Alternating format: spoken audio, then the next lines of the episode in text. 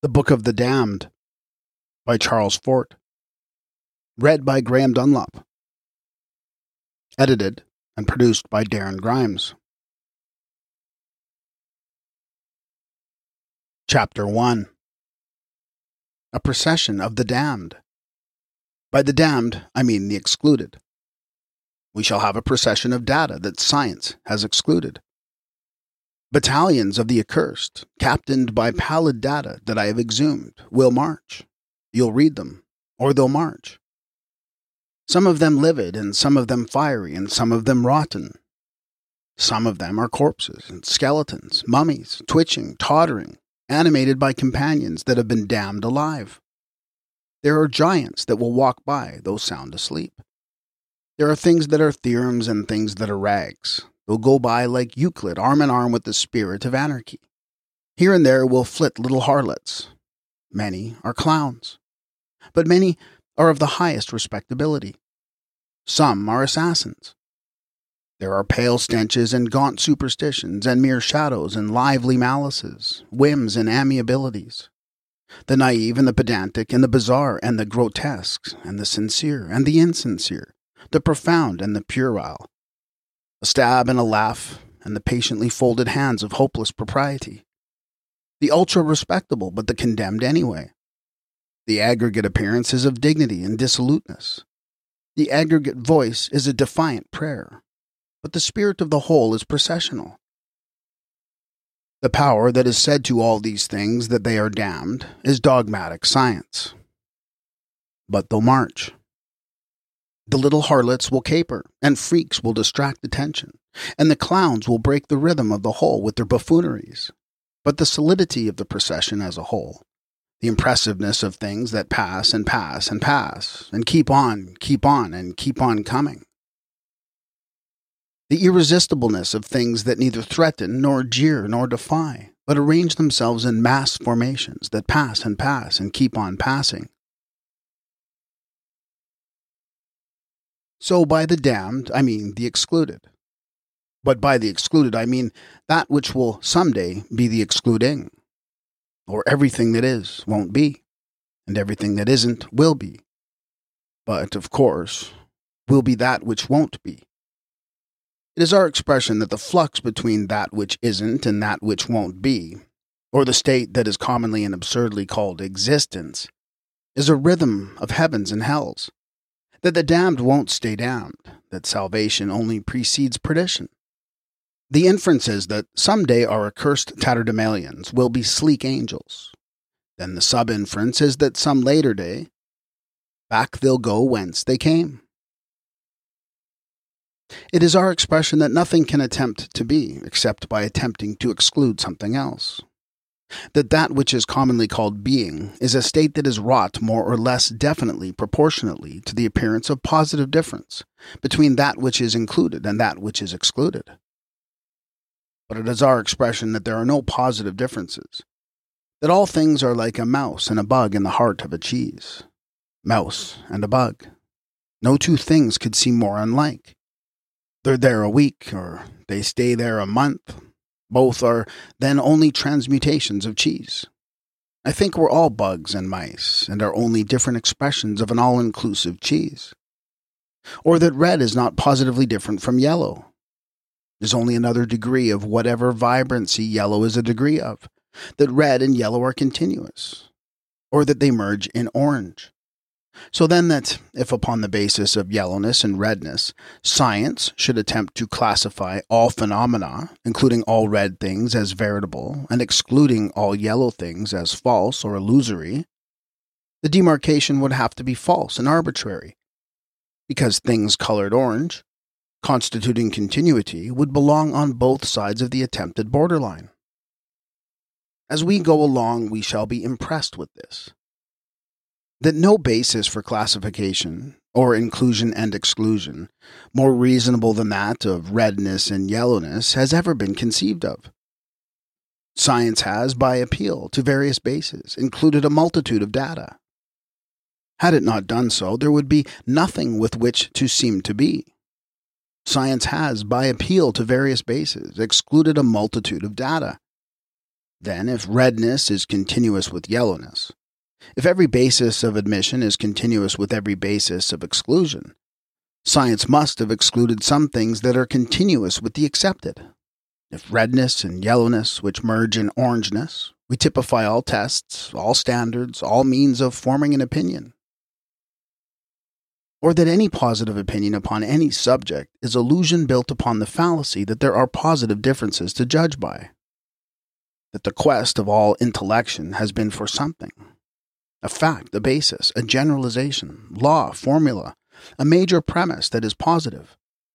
That the best that has ever been done has been to say that some things are self-evident. Whereas by evidence we mean the support of something else. That this is the quest, but that it has never been attained. But that science has acted, ruled, pronounced, and condemned as if it had been attained. What is a house? It is not possible to say what anything is, as positively distinguished from anything else, if there are no positive differences. A barn is a house if one lives in it. If residence constitutes houseness, because style of architecture does not, then a bird's nest is a house.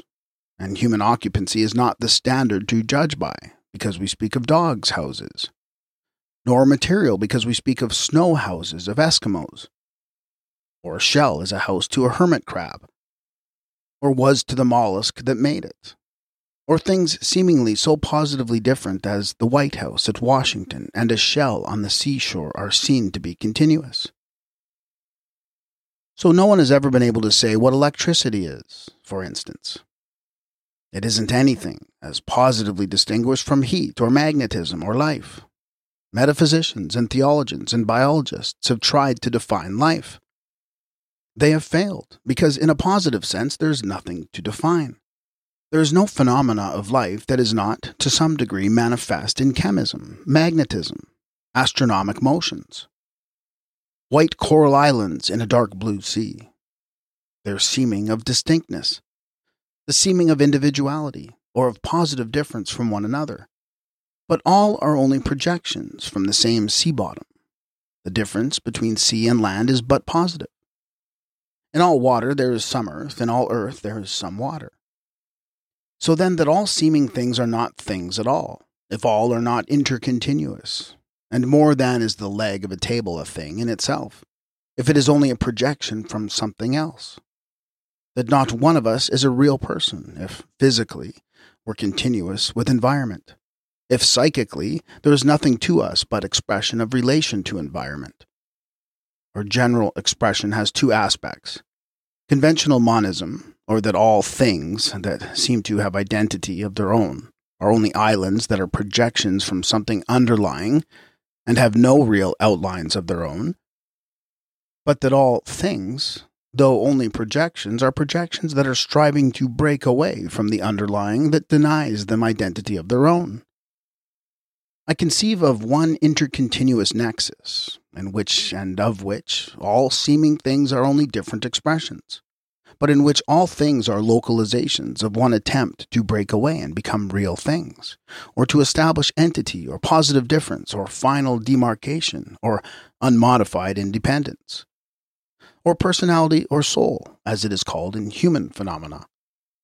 That anything that tries to establish itself as a real or positive or absolute system, government, organization, self, soul, entity, individuality, can so attempt only by drawing a line about itself, or about the inclusions that constitute itself, and damning or excluding or breaking away from all other things. That, if it does not so act, it cannot seem to be. That if it does not so act, it cannot seem to be. That if it does so act, it falsely and arbitrarily and futilely and disastrously acts, just as one who draws a circle in the sea, including a few waves, saying that the other waves with which the included are continuous, are positively different, and stakes his life upon maintaining that the admitted and the damned are positively different. Our expression is that our whole existence is animation of the local by an ideal that is realizable only in the universal. That if all exclusions are false, because always are included and excluded continuous, that if all seeming of existence perceptible to us is the product of exclusion, there's nothing that is perceptible to us that really is, that only the universal can really be. Our special interest is in the modern science as a manifestation of this one ideal or purpose or process, that it has falsely excluded because there are no positive standards to judge by. That it has falsely excluded because there are no positive standards to judge by. That it has excluded things that, by its own pseudo-standards, have as much right to come in as have the chosen. Our general expression. That the state that is commonly and absurdly called existence is a flow or a current or an attempt from negativeness to positiveness, and is intermediate to both. By positiveness, we mean harmony, equilibrium, order, regularity, stability, consistency, unity, realness, system, government, organization, liberty, independence, soul, self, personality, entity, individuality, truth, beauty, justice, perfection, definiteness. That all that is called development, progress, or evolution is movement toward or attempt toward the state for which, or for aspects of which, there are so many names, all of which are summed up in the one word, positiveness. At first it may seem that all these words are not synonyms, that harmony may not mean order, but that by independence, for instance, we do not mean truth, or that by stability we do not mean beauty, or system, or justice. I conceive of one intercontinuous nexus, which expresses itself in astronomic phenomena, and chemic, biologic, psychic, sociologic, that it is everywhere striving to localize positiveness, that to this attempt in various fields of phenomena, which are only quasi-different, we give different names. We speak of the system, of the planets, and not of their government. But in considering a store, for instance, and its management, we see that the words are interchangeable. It used to be customary to speak of chemic equilibrium, but not of social equilibrium, that false demarcation has been broken down. We shall see that by these words we mean the same state. As everyday conveniences, or in terms of common allusions, of course, they are not synonyms. To a child, an earthworm is not an animal. It is to the biologist. By beauty, I mean that which seems complete. Obversely, that the incomplete or the mutilated is the ugly. Venus de Milo. To a child, she is ugly. When a mind adjusts to thinking of her as a completeness, even though, by physiological standards, incomplete, she is beautiful. A hand thought of only as a hand may seem beautiful. Found on a battlefield, obviously a part, not beautiful. But everything in our existence is only a part of something else, that in turn is only a part of still something else. Or that there is nothing beautiful in our experience, only appearances that are intermediate to beauty and ugliness. That only universality is complete. That only the complete is the beautiful. That every attempt to achieve beauty is an attempt to give to the local the attribute of the universal. By stability we mean the immovable and the unaffected. But all seeming things are only reactions to something else. Stability too, then, can be only the universal, or that besides which there is nothing else. Though some things seem to have, or have, higher approximations to stability than have others, there are, in our experience, only various degrees of intermediateness to stability and instability. Every man, then, who works for stability under its various names of permanency, survival, duration, is striving to localize in something the state that is realizable only in the universal. By independence, entity, and individuality, I can mean only that, besides which there is nothing else, if given only two things, they must be continuous and mutually effective. If everything is only a reaction to something else, and any two things would be destructive of each other's independence, entity, or individuality. All attempted organizations and systems and consistencies, some approximating far higher than others, but all only intermediate to order and disorder, fail eventually because of their reactions with outside forces. All are attempted completenesses. If to all local phenomena there is always outside forces, these attempts too are realizable only in the state of completeness, or that to which there are no outside forces. Or that all these words are synonyms, all meaning the state that we call the positive state. That our whole existence is a striving for the positive state. The amazing paradox of it all.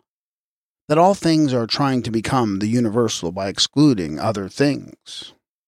That there is only this one process, and that it does animate all expressions, in all fields of phenomena, of that which we think of as one intercontinuous nexus. The religious and their idea or ideal of the soul. They mean distinct, stable entity, or a state that is independent, and not a mere flux of vibrations or complex of reactions to environment, continuous with environment, merging away with an infinitude of other interdependent complexes. But the only thing that would not merge away into something else would be that besides which there is nothing else. That truth is only another name for the positive state, or that the quest for truth is the attempt to achieve positiveness. Scientists who have thought that they were seeking truth, but who were trying to find out astronomic or chemic or biologic truths. But truth is that besides which there is nothing, nothing to modify it, nothing to question it, nothing to form an exception, the all-inclusive, the complete. By truth I mean the universal. So chemists have sought the true or the real, and have always failed in their endeavors, because of the outside relations of chemical phenomena. Have failed in the sense that never has a chemical law, without exceptions, been discovered, because chemistry is continuous with astronomy, physics, biology.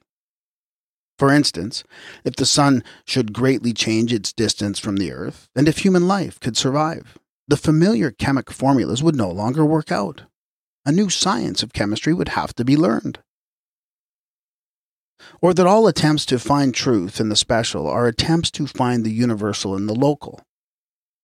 And artists and their striving for positiveness under the name of harmony, but they're pigments that are oxidizing or are responding to a deranging environment. Or the strings of musical instruments that are differently and disturbingly adjusting to outside chemic and thermal and gravitational forces. Again and again, this oneness of all ideals, and that is the one attempt to be or to achieve locally, that which is realizable only universally. In our experience, there is only intermediateness to harmony and discord. Harmony is that besides which there are no outside forces.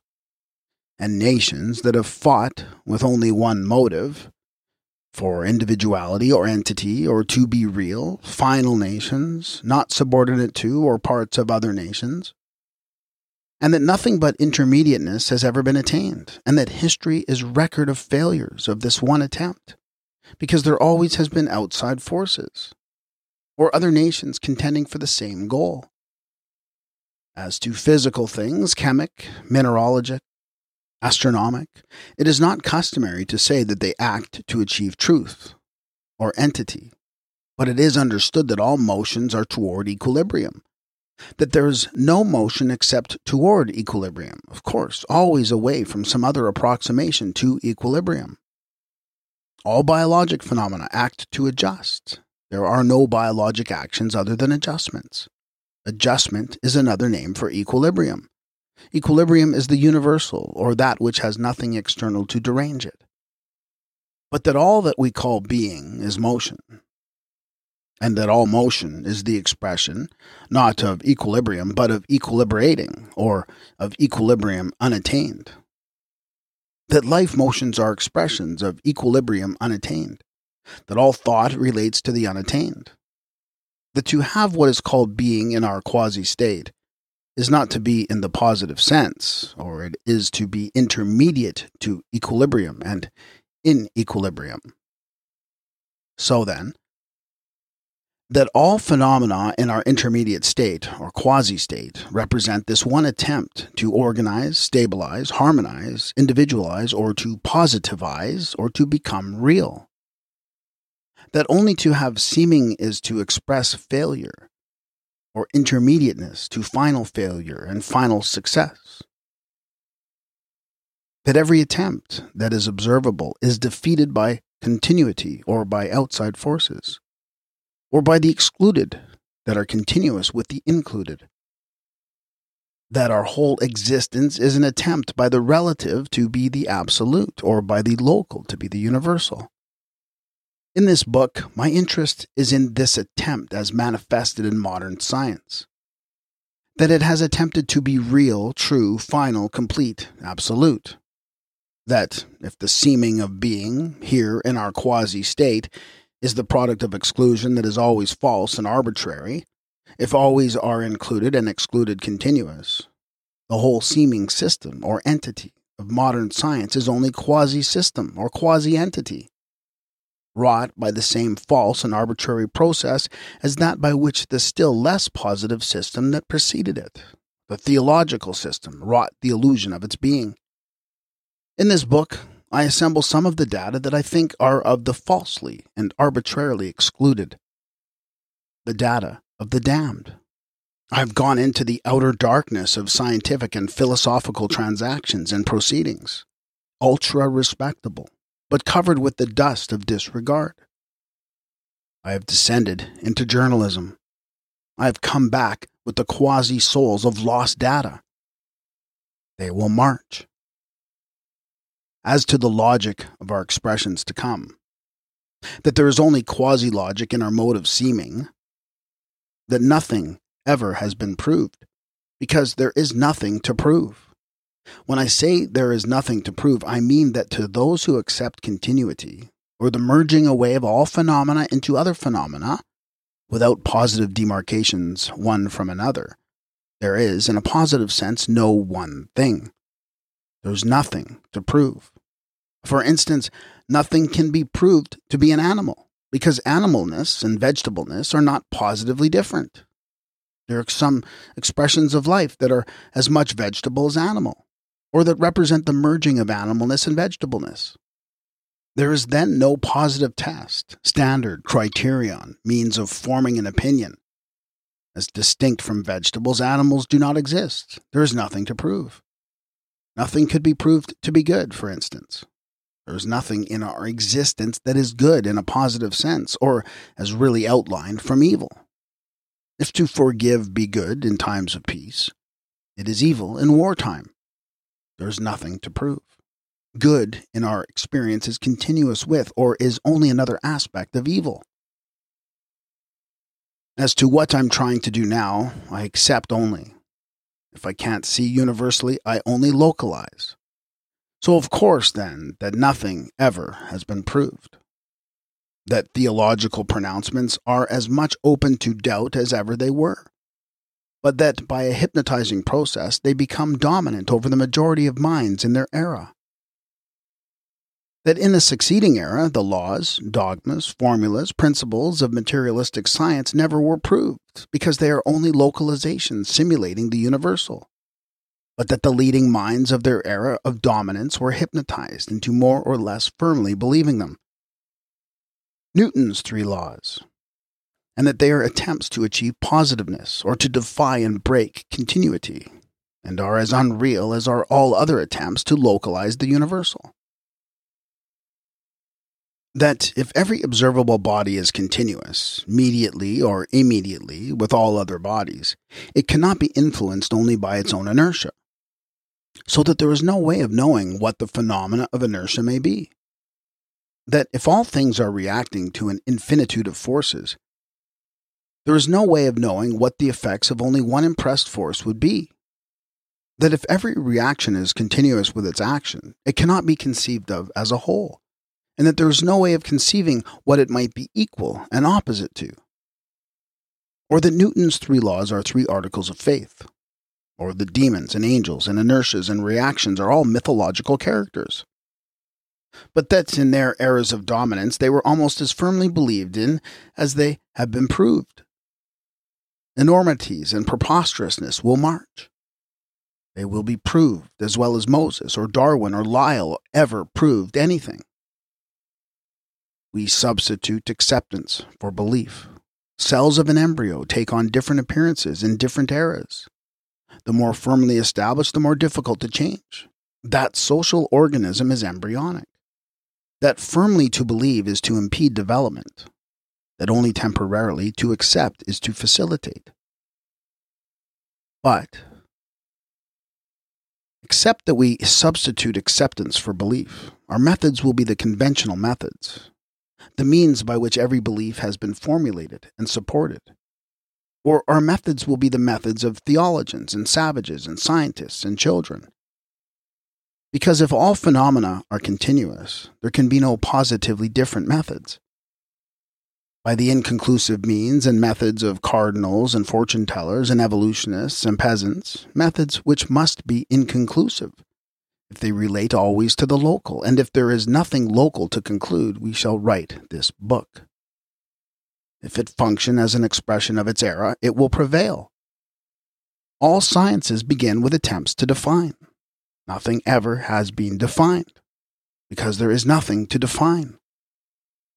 Darwin wrote The Origin of Species. He was never able to tell what he meant by a species.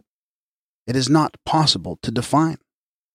Nothing has ever been finally found out, because there is nothing final to find out. It's like looking for a needle that no one has ever lost in a haystack that never was. But that all scientific attempts really to find out something, whereas really there is nothing to find out, are attempts themselves really to be something. A seeker of truth, he will never find it, but the dimmest of possibilities. He may himself become truth. Or that science is more than an inquiry. That is it a pseudo-construction or a quasi-organization. That it is an attempt to break away and locally establish harmony, stability, equilibrium, consistency, entity. Dimmest of possibilities. That it may succeed.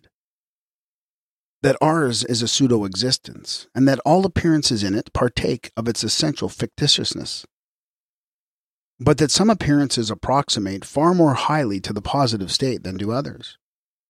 We conceive of all things as occupying gradations or steps in series between positiveness and negativeness, or realness and unrealness.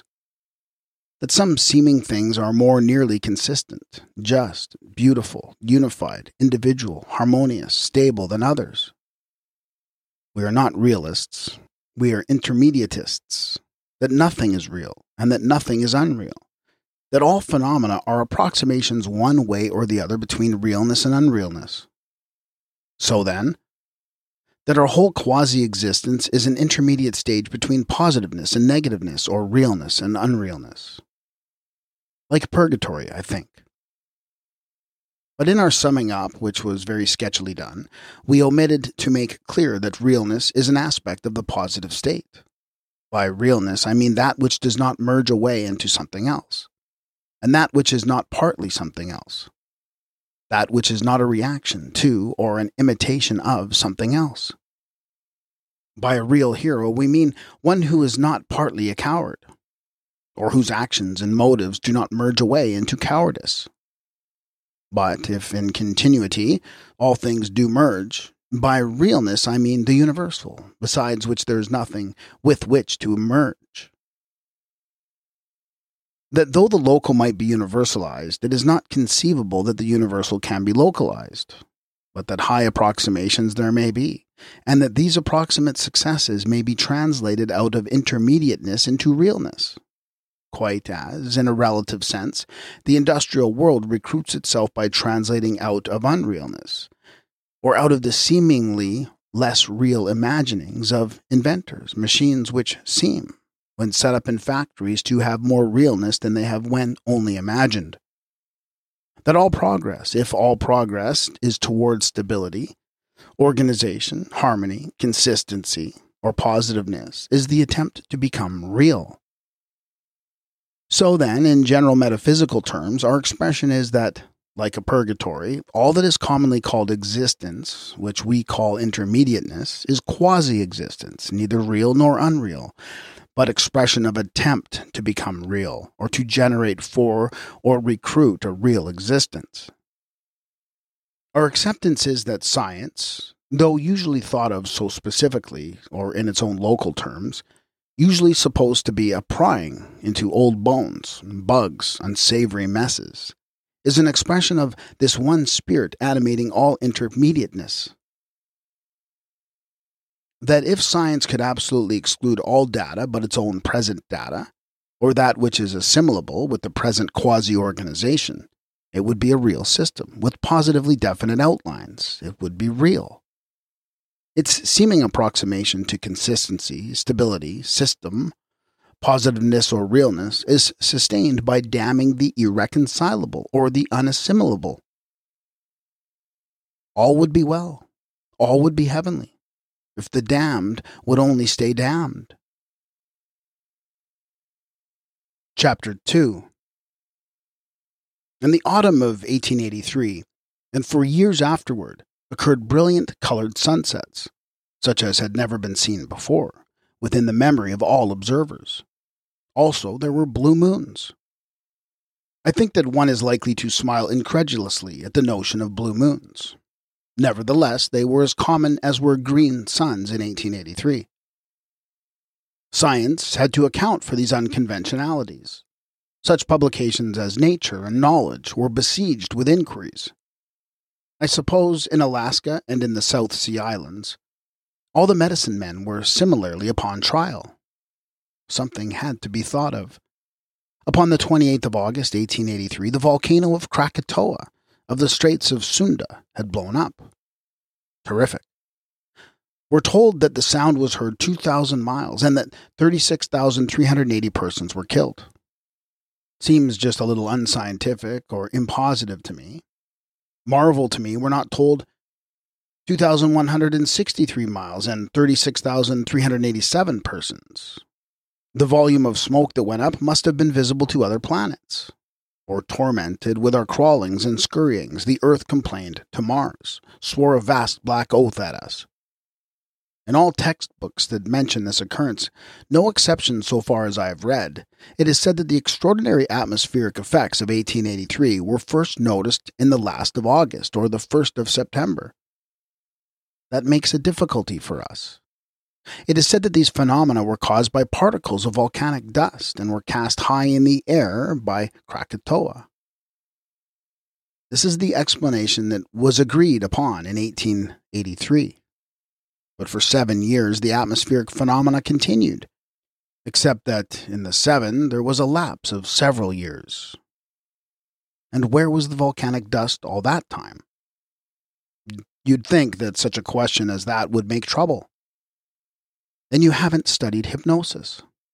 You have never tried to demonstrate to a hypnotic that a table is not a hippopotamus. According to our general acceptance, it would be impossible to demonstrate such a thing.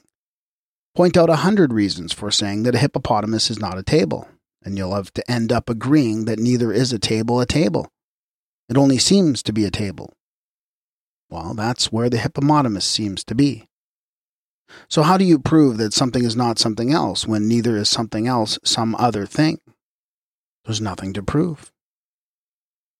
This is one of the profundities that we advertise in advance. You can oppose an absurdity only with some other absurdity. But science is established preposterousness. We divide all intellection, the obviously preposterous and the established. But Krakatoa, that's the explanation that the scientists gave. I don't know what whopper the medicine men told. We see from the start the very strong inclination of science to deny as much as it can external relations of this earth. This book is an assemblage of data of external relations of this earth.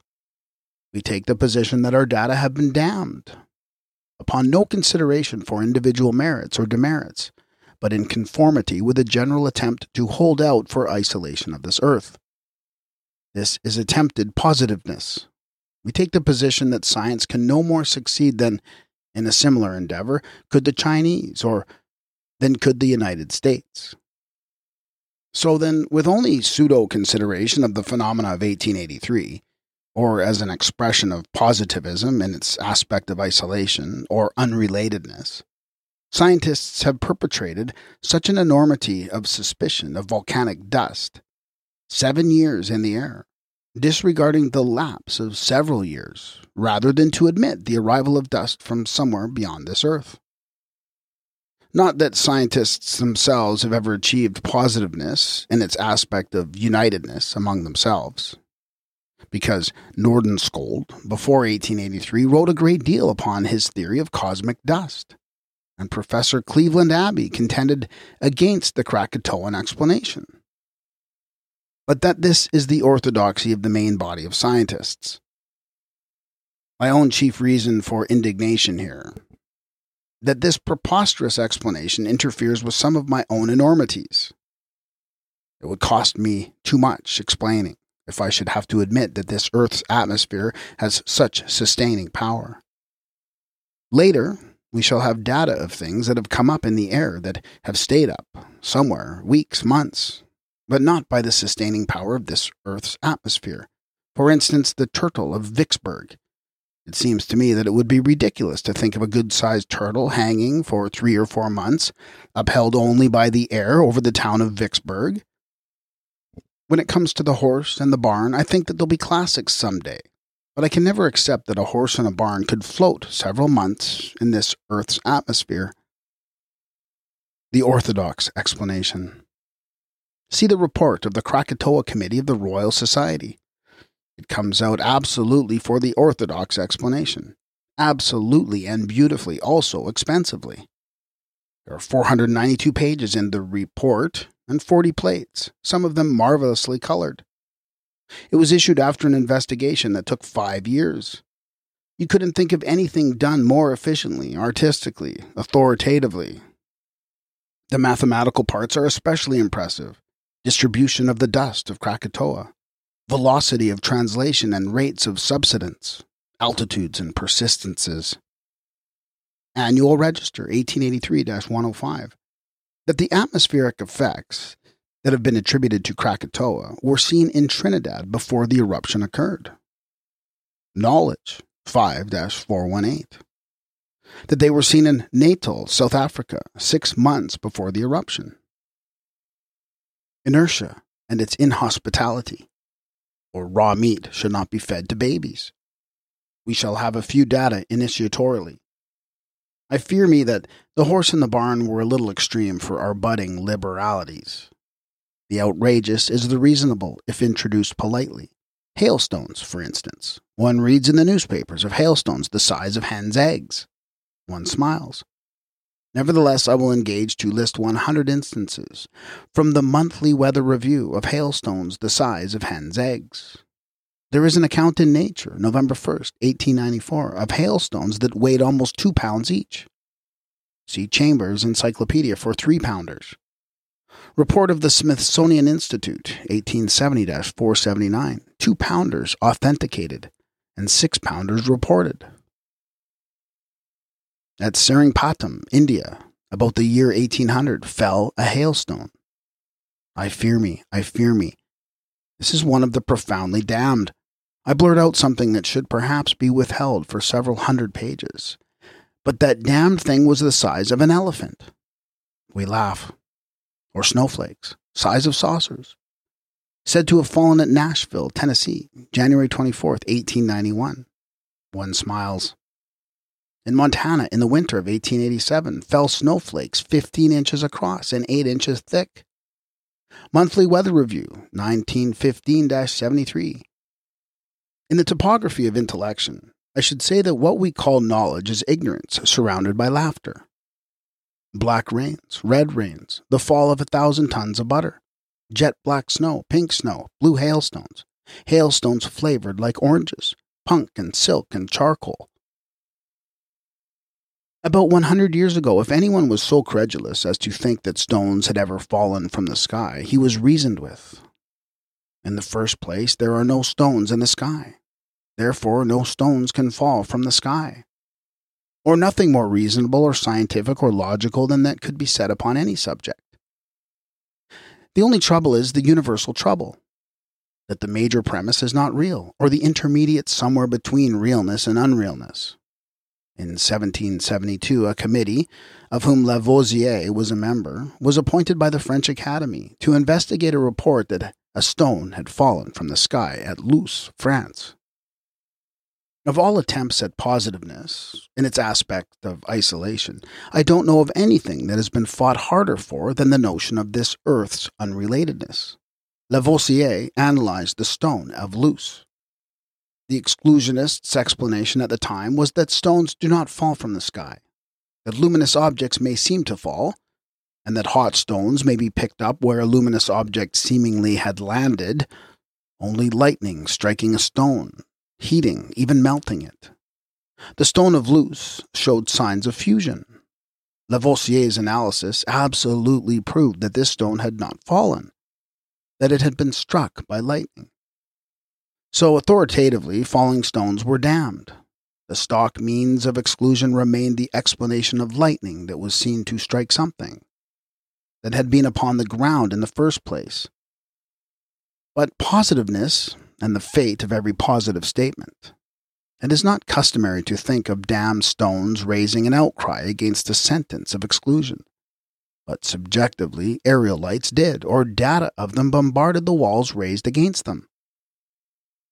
Monthly Review, 1796-426. The phenomena which is the subject of the remarks before us will seem to most persons as little worthy of credit as any that could be offered.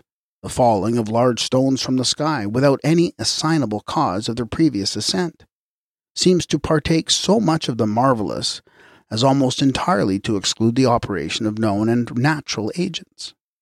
Yet a body of evidence is here brought to prove that such events have actually taken place, and we ought not to withhold it from proper degree of attention. The writer abandons the first, or absolute, exclusion, and modifies it with the explanation that the day before, a reported fall of stones in Tuscany, June 16, 1794, there had been an eruption of Vesuvius. Or that stones do fall from the sky, but that they are stones that have been raised to the sky from some other part of the Earth's surface by whirlwinds or by volcanic action. It's more than 120 years later. I know of no aerolite that has ever been acceptably traced to terrestrial origin. Falling stones had to be undammed, though still with a reservation that held out for exclusion of outside forces. One may have the knowledge of a Lavoisier and still not be able to analyze, not be able even to see, except conformably with the hypnosis, or the conventional reactions against hypnosis of one's era. We believe no more. We accept. Little by little, the whirlwind and volcano explanations had to be abandoned, but so powerful was this exclusion hypnosis, sentence of our damnation, or this attempt at positiveness, that far into our own times, some scientists, notably Professor Lawrence Smith and Sir Robert Ball, continued to hold out against all external origins, asserting that nothing could fall to this earth unless it had been cast up or whirled out from some other part of this earth's surface. It's as commendable as anything ever has been, by which I mean it's intermediate to the commendable and the censorable. It's virginal.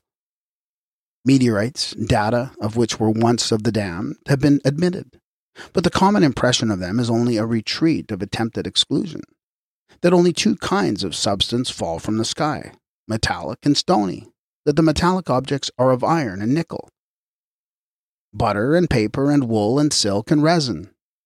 We see to start with that the virgins of science have fought and wept and screamed against external relations, upon two grounds.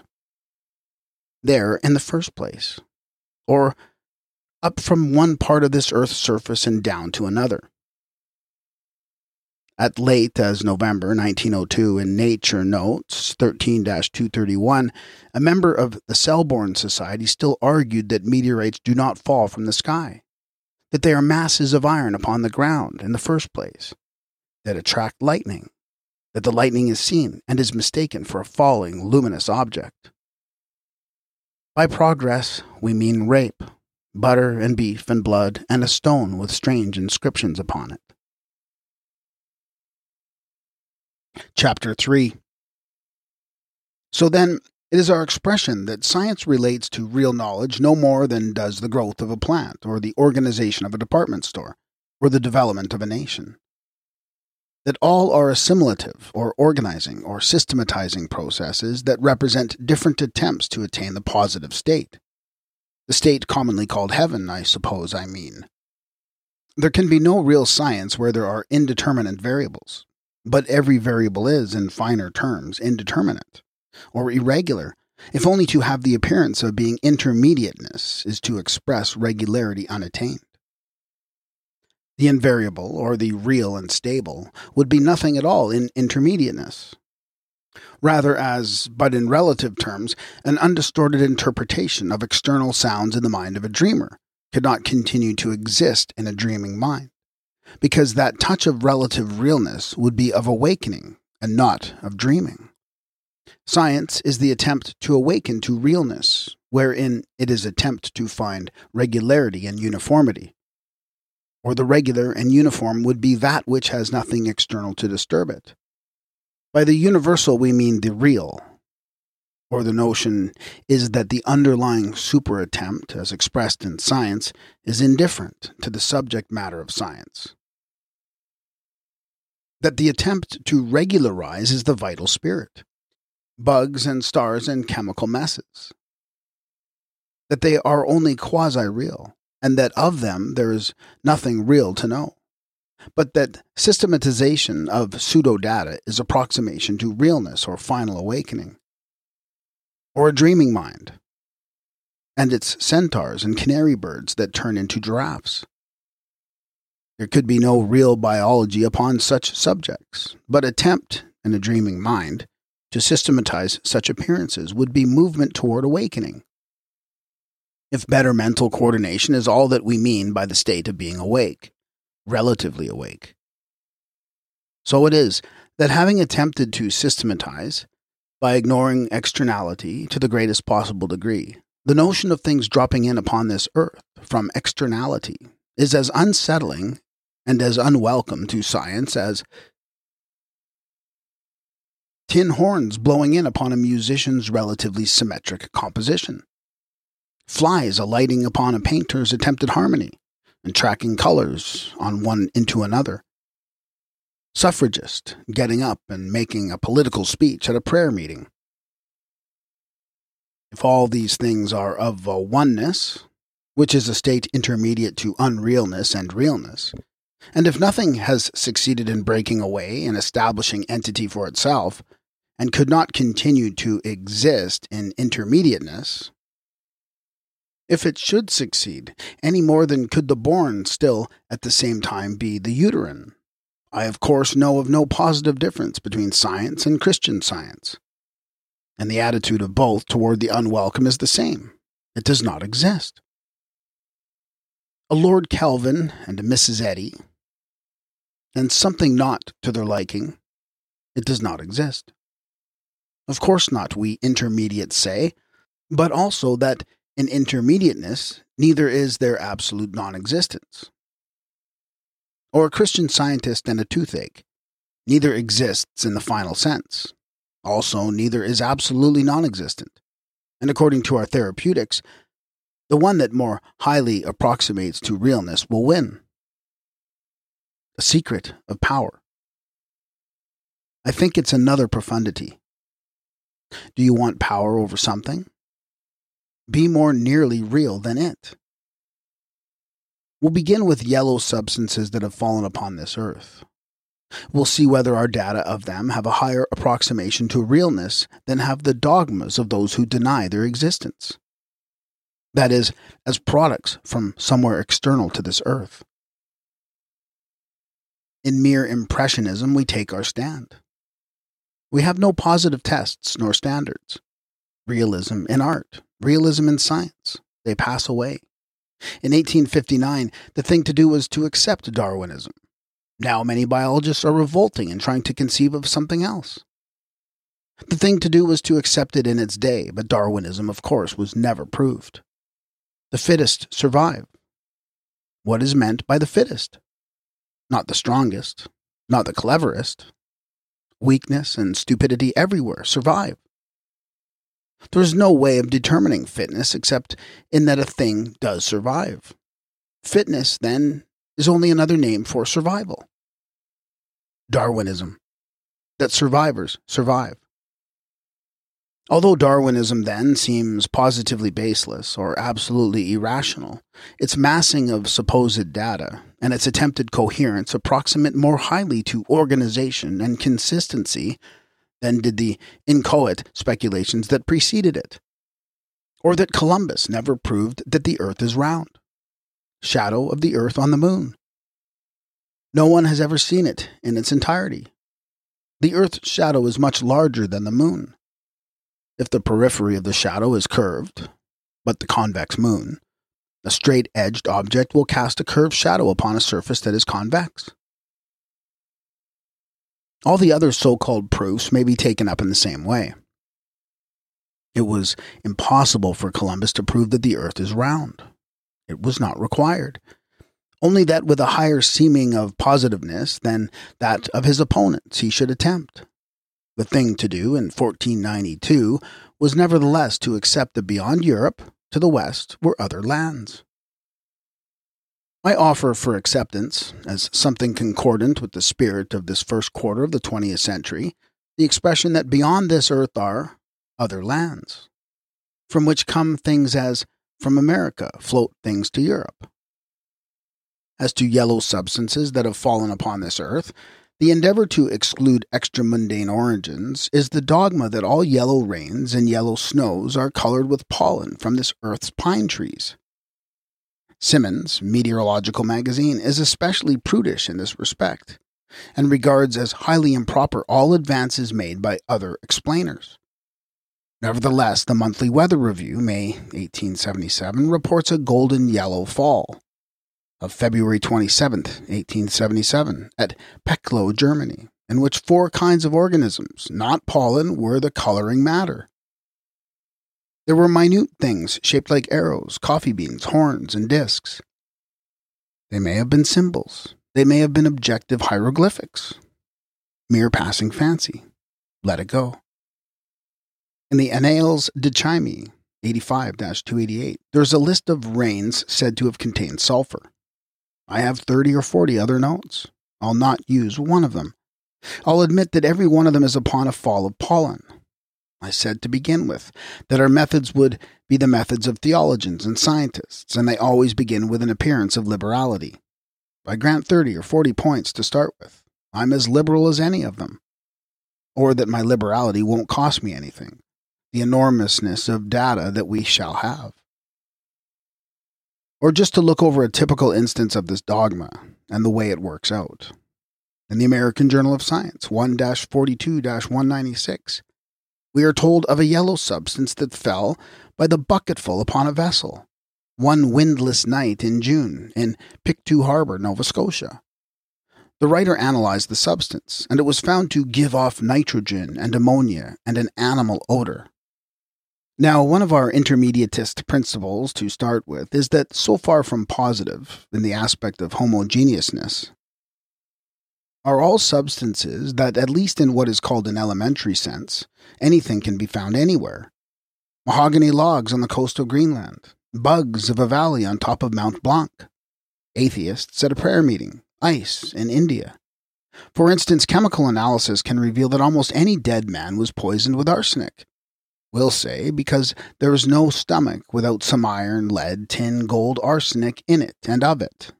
Which, of course, in a broader sense, doesn't matter much, because a certain number of persons must, as a restraining influence, be executed for murder every year. And if detectives aren't able really to detect anything, illusion of their success is all that is necessary, and it is very honorable to give up one's life for society as a whole. The chemist who analyzed the substance of Pictou sent the sample to the editor of the journal. The editor, of course, found pollen in it. My own acceptance is that there'd have to be some pollen in it, that nothing could very well fall through the air in June near the pine forests of Nova Scotia and escape all floating spores of pollen. But the editor does not say that this substance contained pollen. He disregards nitrogen, ammonia, and an animal odor, and says that the substance was pollen. For the sake of our 30 or 40 tokens of liberality, or pseudo-liberality. If we can't be really liberal, we grant that the chemist of the first examination probably wouldn't know an animal odor if he were the janitor of a menagerie. As we go along, however, there can be no such sweeping ignoring of this phenomena. The fall of animal matter from the sky. I'd suggest, to start with, that we'd put ourselves in the place of deep-sea fishes. How would they account for the fall of animal matter from above? They wouldn't try. Or it's easy enough to think of most of us as deep-sea fishes of a kind. Journal Franklin, Inst. 90-11, that upon the 14th of February, 1870, there fell at Genoa, Italy, according to Director Boccardo of the Technical Institute of Genoa and Professor Castellani, a yellow substance. But the microscope revealed numerous globules of cobalt blue, also corpuscles of a pearly color that resembled starch. See Nature 2-166, Comte Rendu 56-972. M. Bouisse says of a substance, reddish, varying to yellowish, that fell enormously and successively, or upon April 30th, May 1st, and May 2nd in Spain and France, that it carbonized and spread the odor of charred animal matter, that it was not pollen, that in alcohol it left a residue of resinous matter. Hundreds of thousands of tons of this matter must have fallen, odor of charred animal matter, or an aerial battle that occurred in interplanetary space several hundred years ago, effect of time in making diverse remains uniform in appearance. It's all very absurd because even though we are told of a prodigious quantity of animal matter that fell from the sky, 3 days, France and Spain, we're not ready yet, that's all. And Buiz says that the substance was not pollen. The vastness of the fall makes acceptable that it was not pollen. Still, the resinous residue does suggest pollen of pine trees. We shall hear a great deal of a substance with a resinous residue that has fallen from the sky. Finally, we shall divorce it from all suggestion of pollen. Blackwood's Magazine 3-338, a yellow powder that fell at Gerace, Calabria, March 14, 1813. Some of this substance was collected by Sig Semenini, professor of chemistry at Naples. It had an earthy, insipid taste, and is described as unctuous. When heated, this matter turned brown, then black, then red. According to the Annals of Philosophy, 11-466, one of the components was a greenish-yellow substance, which, when dried, was found to be resinous. But concomitants of this fall. Loud noises were heard in the sky. Stones fell from the sky. According to Kladni, these concomitants occurred, and to me they seem rather brutal, or not associable with something so soft and gentle as a fall of pollen. Black rains and black snows, rains as black as a deluge of ink, jet-black snowflakes. Such a rain as that fell in Ireland, May 14, 1849, described in the Annals of Scientific Discovery, 1850, and the Annual Register, 1849. It fell upon a district of 400 square miles, and was the color of ink, and of a fetid odor and very disagreeable taste. The rain at Castle Common, Ireland, April 30th, 1887. Thick, black rain. American Mint Journal, 4-193. A black rain fell in Ireland, October 8th and 9th, 1907. Simmons Met Mag, 43-2. It felt a most peculiar and disagreeable smell in the air. The orthodox explanation of this rain occurs in Nature, March 2nd, 1908. Cloud of soot that had come from South Wales, crossing the Irish Channel and all of Ireland. So the black rain of Ireland of March 1898, ascribed in Simmons Met Mag 33-40, to clouds of soot from the manufacturing towns of North England and South Scotland. Our intermediatist principle of pseudologic, or our principle of continuity, is, of course, that nothing is unique or individual, that all phenomena merge away into all other phenomena, That, for instance, suppose there should be vast celestial, super-oceanic, or interplanetary vessels that come near this Earth and discharge volumes of smoke at times. We're only supposing such a thing as that now, because, conventionally, we are beginning modestly and tentatively. But if it were so, there would necessarily be some phenomena upon this Earth, with which that phenomena would merge. Extra-mundane smoke and smoke from cities merge, or both would manifest in black precipitations and rain. In continuity, it is impossible to distinguish phenomena at their merging points, so we look for them at their extremes. Impossible to distinguish between animal and vegetable at some infusoria, but hippopotamus and violet. For all practical purposes, they're distinguishable enough. No one but a Barnum or a Bailey would send one a bunch of hippopotami as a token of regard. So away with the great manufacturing centres. Black rain in Switzerland, January 20th, 1911. Switzerland is so remote and so ill at ease, is the conventional explanation here, that Nature, 85-451, says of this rain that in certain conditions of weather, snow may take on an appearance of blackness that is quite deceptive. Maybe so. Or at night, if dark enough, snow may look black. This is simply denying that a black rain fell in Switzerland, January 20th, 1911. Extreme remoteness from great manufacturing centers. La Nature, 1888, 2-406. That August 14th, 1888, there fell at the Cape of Good Hope a rain so black as to be described as a shower of ink. Continuity dogs us. Continuity rules and pulls us back. We seem to have little hope that by the method of extremes we could get away with things that merge indistinguishably into other things. We find that every departure from one's merger is entrance upon another. At the Cape of Good Hope, vast volumes of smoke from great manufacturing centers, as an explanation, cannot very acceptably merge with the explanation of extra-mundane origin. But smoke from a terrestrial volcano can, and that is the suggestion that is made in La Nature. There is, in human intellection, no real standard to judge by, but our acceptance, for the present, is that the more nearly positive will prevail. By the more nearly positive we mean the more nearly organized. Everything merges away into everything else, but proportionately to its complexity. If unified, a thing seems strong, real, and distinct. So in aesthetics, it is recognized that diversity in unity is higher beauty, or approximation to beauty, than is simpler unity. So the logicians feel that agreement of diverse data constitute greater convincingness, or strength, than that of mere parallel instances. So to Herbert Spencer, the more highly differentiated and integrated is the more fully evolved. Our opponents hold out for mundane origin of all the black rains. Our method will be the presenting of diverse phenomena in agreement with the notion of some other origin. We take up not only black rains, but black rains and their accompanying phenomena. A correspondent to Knowledge, 5-190, writes of a black rain that fell in the Clyde Valley, March 1st, 1884, of another black rain that fell 2 days later.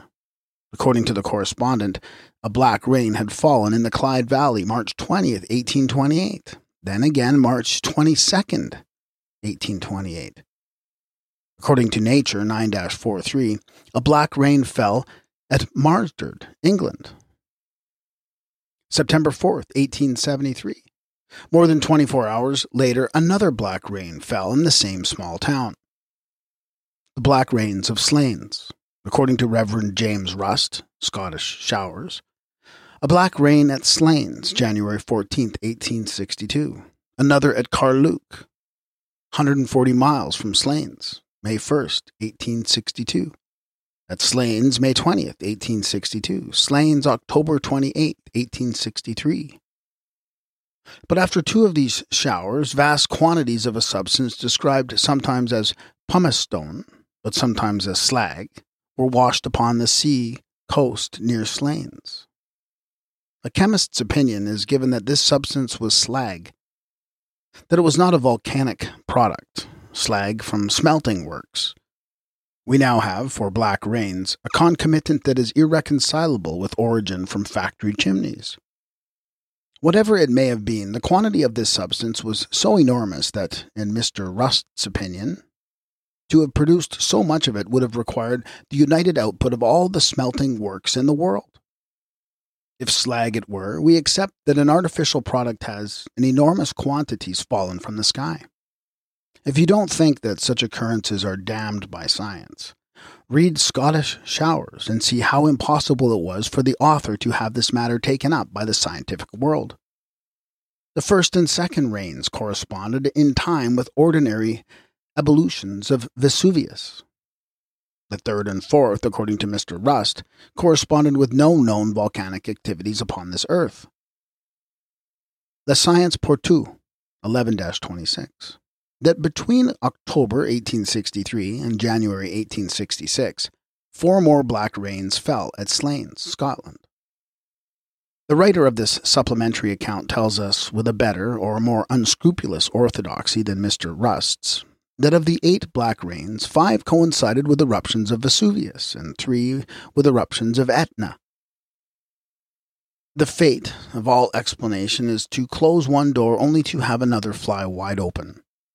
I should say that my own notions upon this subject will be considered irrational, but at least my gregariousness is satisfied in associating here with the preposterous. Or this writer, and those who think in his rut, have to say that they can think of 4 discharges from one far distant volcano, passing over a great part of Europe, precipitating nowhere else, discharging precisely over one small northern parish, but also of 3 other discharges from another far-distant volcano showing the same precise preference, if not marksmanship, for one small parish in Scotland.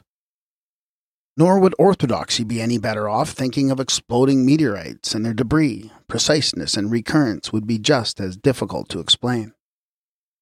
My own notion is of an island near an oceanic trade route. It might receive debris from passing vessels 7 times in 4 years. Other concomitants of black rains. In Tim's yearbook, 1851-270, there is an account of a sort of rumbling, as of wagons heard for upward of an hour without ceasing, July 16, 1850, Bulwick Rectory, Northampton, England. On the 19th, a black rain fell. In Nature, 30-6, a correspondent writes of an intense darkness at Preston, England, April 26, 1884. Page 32, another correspondent writes of black rain at Crowell, near Worcester, April 26th, that a week later, or May 3rd, it had fallen again. Another account of black rain upon the 28th of April near Church Shetton, so intense that the following day brooks were still dyed with it. According to 4 accounts by correspondents to Nature, there were earthquakes in England at this time. Or the black rain of Canada, November 9, 1819. This time it is orthodoxy to attribute the black precipitate to smoke of forest fires south of the Ohio River. Zurcher, Meteors, page 238. That this black rain was accompanied by shocks like those of an earthquake. Edinburgh, Philosophical Journal, 2-381. That the earthquake had occurred at the climax of intense darkness and the fall of black rain. Red rains. Orthodoxy. Sand blown by the Sirocco from the Sahara to Europe. Especially in the earthquake regions of Europe, there have been many falls of red substance, usually but not always precipitated in rain. Upon many occasions, these substances have been absolutely identified as sand from the Sahara. When I first took this matter up, I came across assurance after assurance, so positive to this effect, that had I not been an intermediatist, I'd have looked no further. Samples collected from a rain at Genoa, samples of sand forwarded from the Sahara. Absolute agreement, some writer said. Same color, same particles of quartz, even the same shells of diatoms mixed in. Then the chemical analysis. Not a disagreement worth mentioning. Our intermediatist means of expression will be that, with proper exclusions, after the scientific or theological method, anything can be identified with anything else, if all things are only different expressions of an underlying oneness. To many minds, there's rest and there's satisfaction in that expression absolutely identified. Absoluteness, or the illusion of it, the universal quest. If chemists have identified substances that have fallen in Europe as sand from African deserts, swept up in African whirlwinds, that's assuasive to all the irritations that occur to those cloistered minds that must repose in the concept of a snug, isolated little world, free from contact with cosmic wickedness, safe from stellar guile, undisturbed by interplanetary prowlings and invasions. The only trouble is that a chemist's analysis, which seems so final and authoritative to some minds, is no more nearly absolute than his identification by a child or description by an imbecile. I take some of that back. I accept that the approximation is higher, but that it's based upon delusion, because there is no definiteness, no homogeneity, no stability, only different stages somewhere between them and indefiniteness, heterogeneity and instability. There are no chemical elements. It seems acceptable that Ramsay and others have settled that. The chemical elements are only another disappointment in the quest for the positive, as the definite, the homogeneous, and the stable. If there were real elements, there could be a real science of chemistry. Upon November 12th and 13th, 1902, occurred the greatest fall of matter in the history of Australia. Upon the 14th of November, it rained mud in Tasmania. It was, of course, attributed to Australian whirlwinds, but according to the Monthly Weather Review 32-365, there was a haze all the way to the Philippines, also as far as Hong Kong. It may be that this phenomena had no especial relation with the even more tremendous fall of matter that occurred in Europe, February 1903. For several days, the south of England was a dumping ground from somewhere. If you'd like to have a chemist's opinion, even though it's only a chemist's opinion, see the report of the meeting of the Royal Chemical Society, April 2nd, 1903. Mr. E. G. Clayton read a paper upon some of the substance that had fallen from the sky, collected by him. The Sahara explanation applies mostly to falls that occur in southern Europe. Farther away, the conventionalists are a little uneasy. For instance, the editor of the Monthly Weather Review, 29-121, says of a red rain that fell near the coast of Newfoundland early in 1890. It would be very remarkable if this was Sahara dust. Mr. Clayton said that the matter examined by him was merely wind-borne dust from the roads and lanes of Wessex. This opinion is typical of all scientific opinion, or theological opinion, or feminine opinion. All very well except for what it disregards. The most charitable thing I can think of, because I think it gives us a broader tone to relieve our malices with occasional charities, is that Mr. Clayton had not heard of the astonishing extent of this fall, had covered the Canary Islands on the 19th, for instance. I think myself that in 1903 we passed through the remains of a powdered world, left over from an ancient interplanetary dispute, brooding in space like a red resentment ever since. Or like every other opinion, the notion of dust from Wessex turns into a provincial thing when we look it over. To think is to conceive incompletely, because all thought relates only to the local. We metaphysicians, of course, like to have the notion that we think of the unthinkable. As to opinions, or pronouncements, I should say, because they always have such an authoritative air. Of other chemists, there is an analysis in Nature, 68-54, giving water and organic matter at 9.08%. It's that carrying out of fractions that's so convincing. The substance is identified as sand from the Sahara. The vastness of this fall. In Nature, 68-65, we are told that it had occurred in Ireland, too. The Sahara, of course, because prior to February 19th, there had been dust storms in the Sahara, disregarding that in the great region there always, in some part of it, is a dust storm. However, just at present it does look reasonable that dust had come from Africa via the Canaries. The great difficulty that authoritativeness has to contend with is some other authoritativeness, when an infallibility clashes with a pontification. They explain. Nature, March 5th, 1903, another analysis, 36% organic matter. Such disagreements don't look very well, so in Nature 68-109, one of the differing chemists explains. He says that his analysis was of muddy rain, and the other was of sediment of rain. We're quite ready to accept excuses from the Most High, though I do wonder whether we're quite so damned as we were, if we find ourselves in a gracious and tolerant mood toward the powers that condemn. But the tax that now comes upon our good manners and unwillingness to be too severe. Nature 68-223, another chemist, he says it was 23.49% water and organic material. He identifies this matter as sand from an African desert. But after deducting organic matter, but you and I could be identified as sand from an African desert after deducting all there is to us except sand. Why can we not accept that this fall was of sand from the Sahara, omitting the obvious objection that in most parts the Sahara is not red at all, but is usually described as dazzling white? The enormousness of it. That a whirlwind might have carried it, but that, in that case, it would be no supposititious or doubtfully identified whirlwind, but the greatest atmospheric cataclysm in the history of this earth.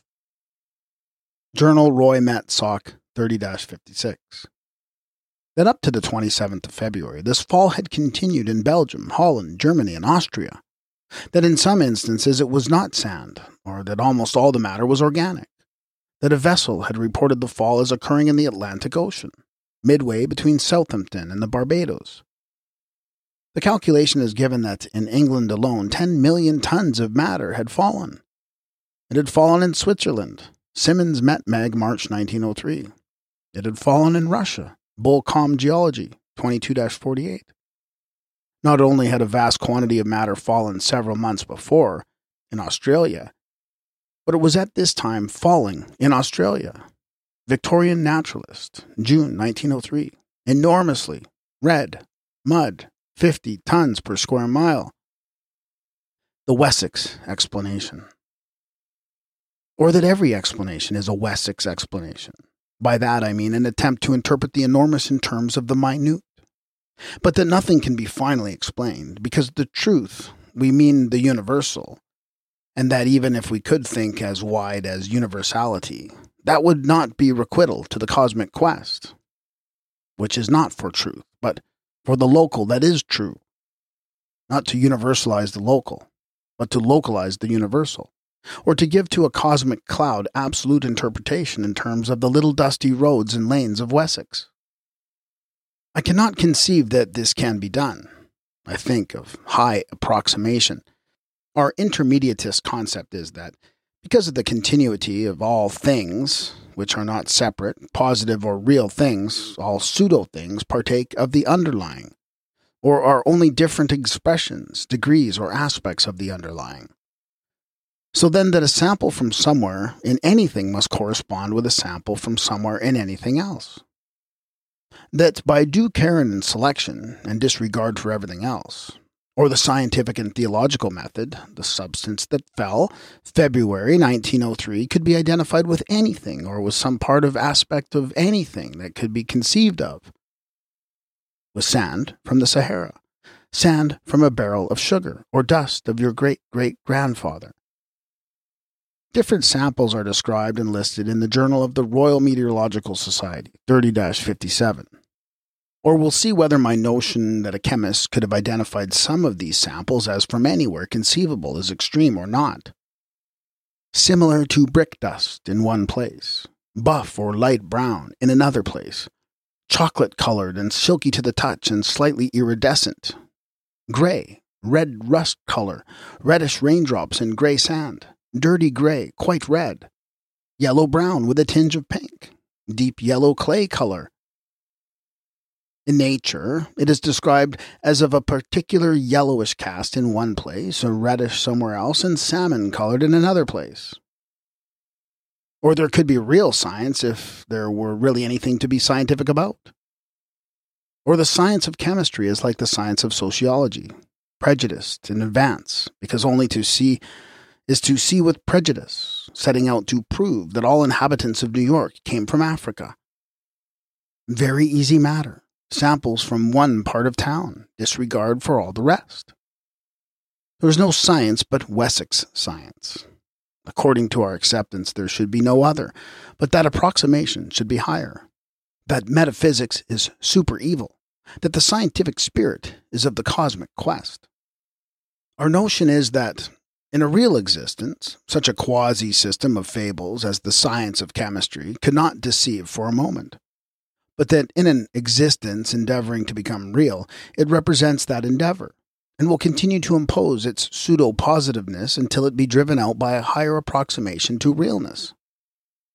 That the science of chemistry is as impositive as fortune-telling. Or no. That, though it represents a higher approximation to realness than does alchemy, for instance, and so drove out alchemy, it is still only somewhere between myth and positiveness. The attempt at realness, or to stake a real and unmodified fact here, is the statement.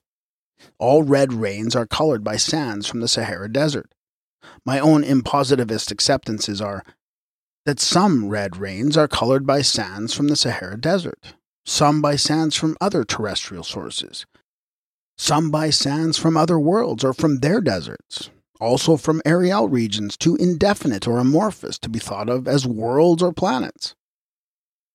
That no supposititious whirlwind can account for the hundreds of millions of tons of matter that fell upon Australia, Pacific Ocean, and Atlantic Ocean, and Europe in 1902 and 1903. That a whirlwind that could do that would not be supposititious. But now we shall cast off some of our own Wessicality by accepting that there have been falls of red substance other than sand. We regard every science as an expression of the attempt to be real. But to be real is to localize the universal, or to make some one thing as wide as all things, successful accomplishment of which I cannot conceive of. The prime resistance to this endeavor is that the refusal of the rest of the universe to be damned, excluded, disregarded, to receive Christian Science treatment by something else so attempting. Although all phenomena are striving for the absolute, or have surrendered to and have incorporated themselves in higher attempts. Simply to be phenomenal, or to have seeming intermediateness, is to express relations. A river. It is water expressing the gravitational relation of different levels. The water of a river. Expression of chemical relations of hydrogen and oxygen, which are not final. A city. Manifestation of commercial and social relations. How could a mountain be without base in a greater body? Storekeeper, live, without customers. The prime resistance to the positivist attempt by science is its relations with other phenomena, so that it only expresses those relations in the first place, or that a science can have a seeming or survive in intermediateness, as something pure, isolated, positively different, no more than could a river or a city or a mountain or a store. This intermediateness-wide attempt by parts to be wholes, which cannot be realized in our quasi-state, if we accept that in the coexistence of two or more wholes or universals is impossible, high approximation to which, however, may be thinkable. Scientists and their dream of pure science, artists and their dream of art for art's sake. It is our notion that if they could almost realize, that would be almost realness. That they would instantly be translated into real existence. Such thinkers are good positivists, but they are evil in an economic and sociological sense, if in that sense nothing has justification for being, unless it serve or function for or express the relations of some higher aggregate. So science functions for and serves society at large, and would, from society at large, receive no support, unless it did so divert itself or dissipate and prostitute itself. It seems that by prostitution I mean usefulness. There have been red rains that in the Middle Ages were called rains of blood. Such rains terrified many persons, and were so unsettling to large populations that science, in its sociological relations, has sought, by Mrs. Eddy's method, to remove an evil, that rains of blood do not exist. That rains so-called are only of water colored by sand from the Sahara Desert. My own acceptance is that such assurances, whether fictitious or not, whether the Sahara is a dazzling white desert or not, have wrought such good effects in a sociological sense, even though prostitution in the positivist sense, that in the sociological sense they were well justified. But that we've gone on, that this is the 20th century, that most of us have grown up so that such soporifics of the past are no longer necessary. That if gushes of blood should fall upon the sky of New York City, business would go on as usual. We began with rains that we accepted ourselves were most likely only of sand. In my own still immature hereticalness, and by heresia or progress I mean very largely a return, though with many modifications, to the superstitions of the past, I think I feel considerable aloofness to the idea of rains of blood. Just at present, it is my conservative or timid purpose to express only that there have been red rains that very strongly suggest blood or finely divided animal matter, debris from interplanetary disasters, aerial battles, food supplies from cargoes of supervessels wrecked in interplanetary traffic. There was a red rain in the Mediterranean region, March 6, 1888. 12 days later it fell again. Whatever this substance may have been, when burned, the odor of animal matter from it was strong and persistent. L'Astronomie, 1888-205. But infinite heterogeneity, or debris from many different kinds of aerial cargoes, there have been red rains that have colored by neither sand nor animal matter. Annals of Philosophy, 16-226, that November 2nd, 1819, a week before the black rain and earthquake of Canada, there fell at Blankenberge, Holland, a red rain. As to sand, two chemists at Bruges concentrated 144 ounces of the rain to 4 ounces. No precipitate fell. But the color was so marked that had there been sand, it would have been deposited, if the substance had been diluted instead of concentrated. Experiments were made, and the various regions did cast precipitates, but other than sand. The chemists concluded that the rainwater contained muriate of cobalt, which is not very enlightening, that could be said of many substances carried in vessels upon the Atlantic Ocean. Whatever it may have been, in the Annales de Chimie, 2-12-432, its color is said to have been red-violet. For various chemic reactions, see Quarter Journal Roy Inst 9-202 and Eden Phil Journal 2-381. Something that fell with dust said to have been meteoric, March 9th, 10th, 11th, 1872. Described in the Chemical News 25-300 as a peculiar substance, consisted of red iron ochre, carbonate of lime, and organic matter. Orange red hail, March 14, 1873, in Tuscany. Notes and Queries 9-5-16. Rain of lavender-color substance at Oudon, France, December 19, 1903. Bolsoc Met de France, 1904-124. La Nature, 1885-2-351. That according to Professor Sweetoff, there fell in Russia, June 14, 1880, red hailstones, also blue hailstones, also gray hailstones. Nature 34-123.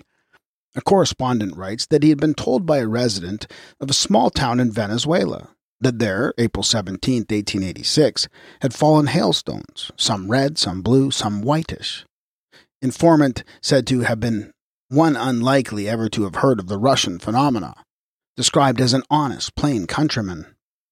Nature, July 5, 1877, quotes a Roman correspondent to the London Times who sent a translation from an Italian newspaper that a red rain had fallen in Italy, June 23, 1877, containing microscopic small particles of sand. Or, according to our acceptance, any other story would have been an evil thing in the sociological sense, in Italy in 1877. But the English correspondent, from a land where terrifying red rains are uncommon, does not feel this necessity. He writes, "I am by no means satisfied that the rain was of sand and water. His observations are that the drops of this rain left stains, such as sandy water could not leave. He notes that when the water evaporated, no sand was left behind." L'Année Scientifique, 1888-75. that December 13, 1887, there fell in Cochin China a substance like blood, somewhat coagulated. Annals de Chimie, 85-266, that a thick, viscous, red matter fell at in 1812. We now have a datum with a factor that has been foreshadowed, which will recur and recur and recur throughout this book. It is a factor that makes for speculation so revolutionary that it will have to be reinforced many times before we can take it into full acceptance.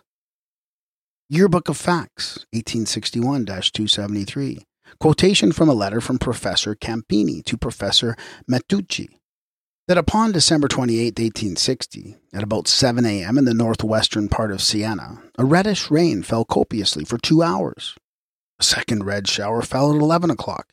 3 days later, the red rain fell again. The next day, another red rain fell.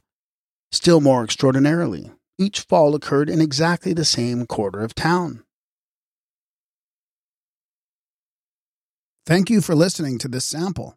To continue listening to this book and for access to all of our other full audiobooks, please subscribe for $7.77 per month.